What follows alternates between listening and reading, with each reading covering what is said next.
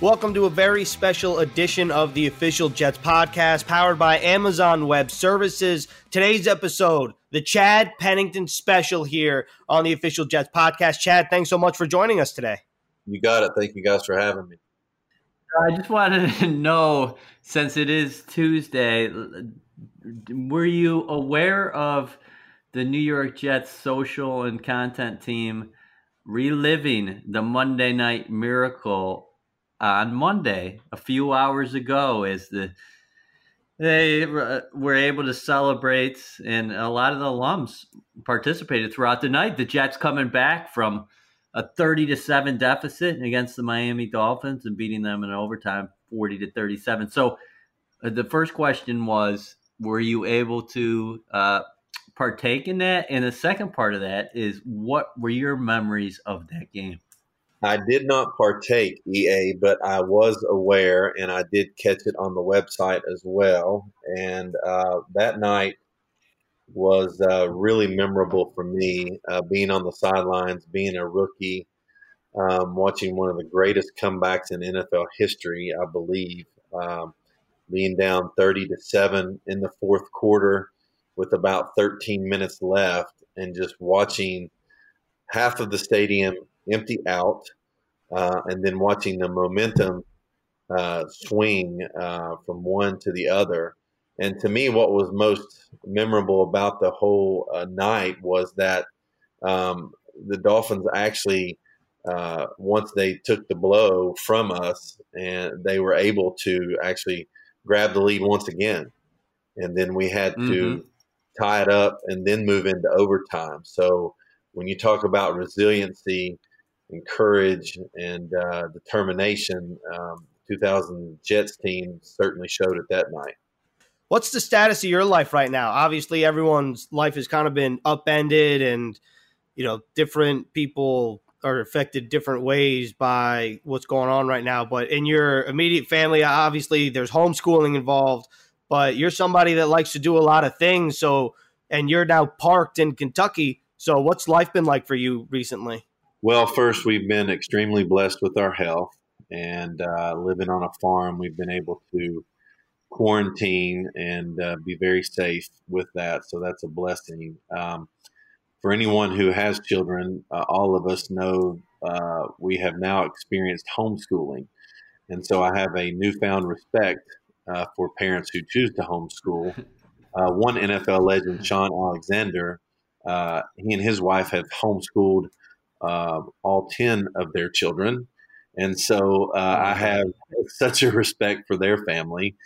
And so uh, I know that, um, you know, it's been something that uh, has been challenging for us, but also rewarding. And I think, um, Lord willing, our health stay intact, we'll look back upon the situation as a time as a family that we were really able to concentrate on one another and spend quality time with one another, which when you have a growing family of three boys and you see time flash in front of your eyes as they grow and mature, you're trying to push the pause button sometimes to enjoy it. And so this has been a way for us to push the pause button and enjoy the three boys. Well said. Uh, we are all facing an invisible enemy across the world. This is a pandemic and it's impacting you guys down in Kentucky. But I wanted to ask you about from afar when you see the numbers in New York, what goes through your mind? Because you were a guy when you lived up here, Chad, who really put his boots down inside the community. You and your wife, Robin, made yourself part of this community and you were always active uh, with your efforts. But when you see uh, the monstrous numbers, and so, sometimes it's, um, staggering. To be honest with you, what's going on in uh, New York, specifically New York City, in the area where you used to call home. Uh, what's your reaction? Well, my heart and our heart goes out uh, to all the families that have been affected by the virus. Um, our thoughts also go to the front lines and thinking about the, the healthcare workers and the first responders that are out there on a daily basis fighting the virus and trying to do everything they can to keep people safe. And then finally, I think all of us, um, including New Yorkers, really need to think about what our healthcare professionals are saying and realize that this virus uh, takes no prisoners and uh, it's not judicious in who it chooses to affect. And so we really need to focus on what we need to do to say stay as safe as possible. And when you look at the different curves and the different information that we've been given, we know that staying home and quarantining ourselves and eliminating uh, interaction is the most effective way to combat this invisible enemy. And so I would encourage all of us to really stay true to that, uh, no matter how squirrely or stir crazy we may get. That's the ultimate defense against the virus so that we can contain it and be able to move forward in the future. Very well said. And I think that EA and I love this podcast for a number of reasons, but we like it because more so than not, we get to talk about football and provide some levity for not only us, but for everyone listening. So now that we have you on, I think it's time we finally get into some football talk here. And the big NFL storyline, I mean, there's a bunch, but the one that stands out, especially in relation to the Jets, is that Tom Brady is no longer a member of the Patriots and no longer in the AFC East signing with the Tampa Bay Buccaneers. Just what are your thoughts and what were your thoughts when he said, you know what, I'm not coming back to New England? Well, first of all, I'm happy for Tom that he feels uh, the freedom and has the confidence to make a such a strong professional decision. And I know uh, he'll be working with a great mind in football in Byron Leftwich, who was a teammate of mine uh, at Marshall University, and we speak quite often. And so I'm excited that they have the opportunity to have a relationship and relationship and build a relationship between the two of them. I think Tom will enjoy working with Byron. Number one, I think he'll enjoy uh, the ability that Byron will have to see the game through his eyes. Uh, I think that's so important as a play caller and when you're designing schemes and game plans that the play caller and the people you're working with as a player they can see it through your eyes and see it through your quarterback lens. And Byron can, being a, a, veteran of the NFL and being a quarterback. So I think that will be something that I'll be looking forward to watching mature over the next two years. Uh, for the AFC East, I think that the AFC East got a snapshot of what life could be like without Tom Brady in 2008 uh, when I was playing mm. with Miami, and Brady went down with the knee injury, and Matt Cassel came in. Uh, that division uh, became uh, one that became very competitive, uh, and and one that the Patriots did not win that year. Now they were still successful, and I think that's something that people have to understand is that the Patriots organization and Bill Belichick will find a way for that team to be successful. It will just look different, and it will be different uh, but I think all uh, three teams in the Jets, the Bills, and the Dolphins feel like now this division is completely wide open. Do you think uh, when it's all said and done, Belichick, who always has a plan for everything, will indeed give the ball to Stidham, or do you think that remains to be seen here prior to September? I think that all remains to be seen. Do I think uh, he has the courage to give the ball to Stidham? Absolutely. But nothing will be given to Jarrett Stidham, nor will it be given to Brian Hoyer or anyone else that they decide to add to their roster at the quarterback position. Patriots have always prided themselves on not caring what college you played for or what you've done in the past. It's all about the present. And so there will certainly be ultimate competition going on at that position as well as ultimate evaluation. I've never really agreed with quote quarterback competition. I think that's a position that you really have to evaluate as a coaching staff and feel very comfortable with whom you are asking to lead your, your team. And so sometimes that doesn't come down to stats or mere numbers. That comes down to who you feel most comfortable with, with their leadership style, skills, and capabilities. And so uh, I think this really puts the Patriots' vision, mottos, um, all the things that make the Patriot way what it is, it really puts it to the test uh, because they have had um, a fortunate run where they did not have to worry about this position per se, and now they do, and it's the most important position in all of sports. So it certainly uh, lends itself to a preseason and regular season that's going to be extremely interesting. Uh, could have a lot of different moving parts, uh, but I think that they, uh, you know, will obviously do their due diligence in making sure that whomever's under center uh, for the Patriots that they'll believe that they can win with that particular quarterback.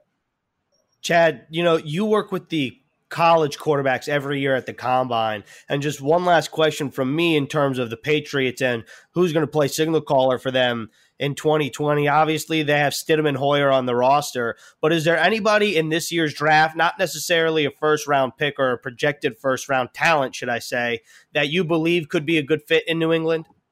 Well, that obviously remains to be seen. Number one, I think number two, I haven't done near enough study to answer that question um, in, in, a manner that would justify a really good answer. I, I, think when you look at this draft, it's obvious that there are multiple quarterbacks in this draft that could be uh, really good pros.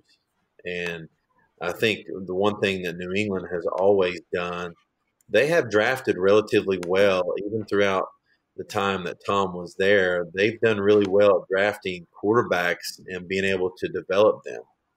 Uh, when you look at a Jacoby Brissett, you look at a Matt Cassel, you look at a Jimmy Garoppolo, uh, even a Brian Hoyer, they've been able to develop quarterbacks underneath Tom that have gone on and been productive pros. Uh, maybe not franchise guys per se, uh, but have been productive pros. You can look at Garoppolo certainly and say that he's a franchise quarterback. But um, so I, I, think that they will do their due diligence and make a really good decision uh, when it comes to the draft.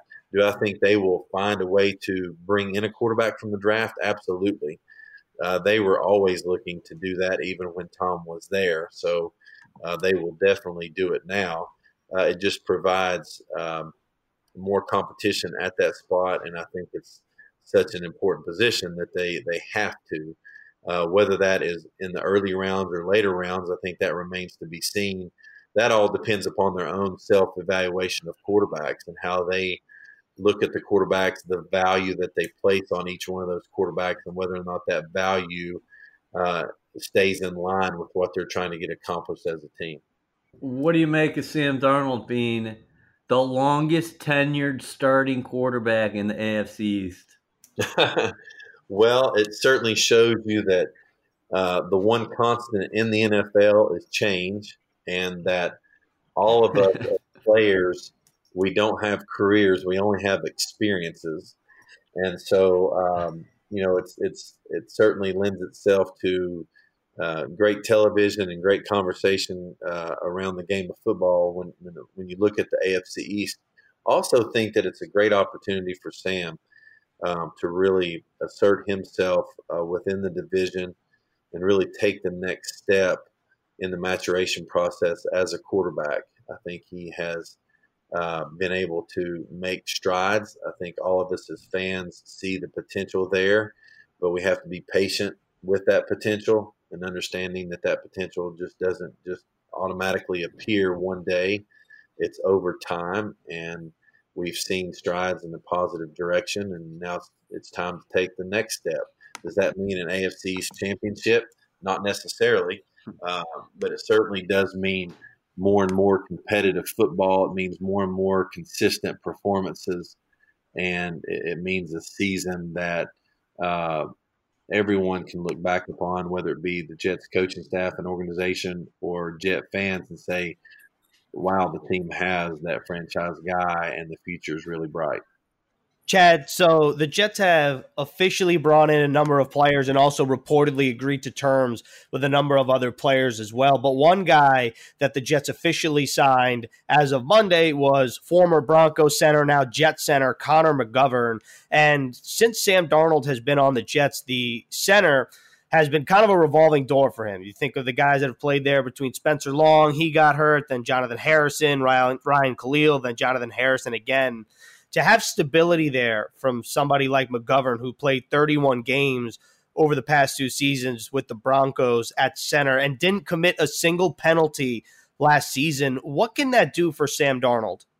Well, I certainly was blessed to play with two amazing centers in Kevin Mawae and Nick Mangold. And I will tell you that the center is normally an extension of the quarterback when you're talking about making protection calls, making sure the run game is solidified with the different calls across the line of scrimmage, communicating checks and audibles from the quarterback. Uh, because the center is not just responsible for himself, he's responsible for four other players.